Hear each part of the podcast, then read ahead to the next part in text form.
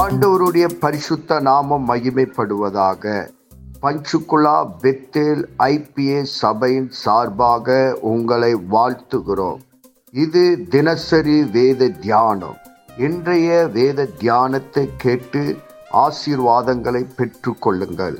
கர்த்தர் உங்களோடு பேசுவாராக. God bless you. கர்த்தருக்கு ஸ்தோத்திரம் உண்டாவதாக. இன்றைய தலைப்பு மத்திய எழுதின சுவிசேஷம் 16வது அதிகாரம். இந்த அதிகாரத்தை 13 நம்ம 19 வரைக்கும் நம்ம தியானித்தமானால், தம்முடைய சீசர்களை நோக்கி, மனுஷகுமாரனாகிய என்னை ஜனங்கள் யார் என்று சொல்லுகிறார்கள் என்று கேட்டார்.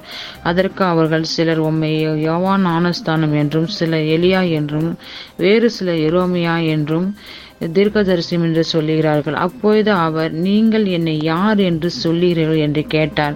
சீமோன் பேதுரு, பிரவுத்திரமாக, நீர் ஜீவனுள்ள தேவனுடைய குமாரனாகிய கிறிஸ்து என்றார். இயேசு அவரை நோக்கி, யோனானின் குமாரனாகிய சீமோனே, நீ பாக்கியவான்.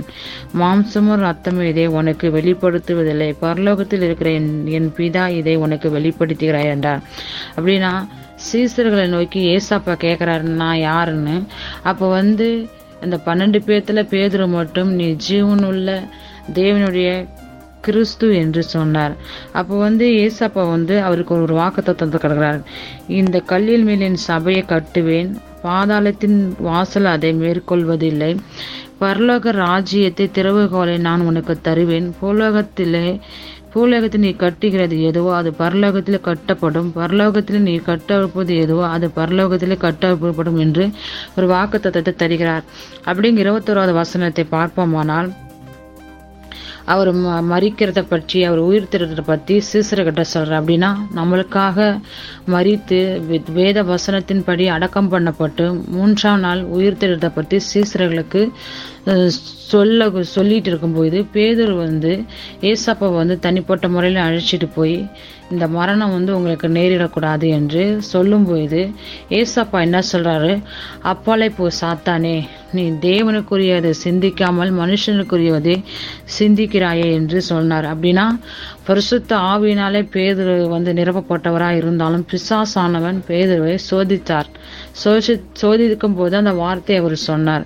அப்படியே நாம் 24வது வசனத்தை பார்ப்போமானால், தன்னைத்தானே வெறுத்து, அப்படின்னா தன்னைத்தானே வெறுத்ததுன்னா தன் சுயத்தை முற்றிலும் அழித்து அந்த இடத்துல ஏசப்பாவை நம்ம வைக்கிறவங்களா இருக்கணும். எப்படின்னா நம்மளுக்காக மரித்தான், நம்மளுக்காக உயிர்த்தன என்று நம்ம ஒவ்வொருவர்களும் நினைத்து அவர்கள் நன்றி சொல்றவர்களாக இருக்க வேண்டும். ஆமீன்.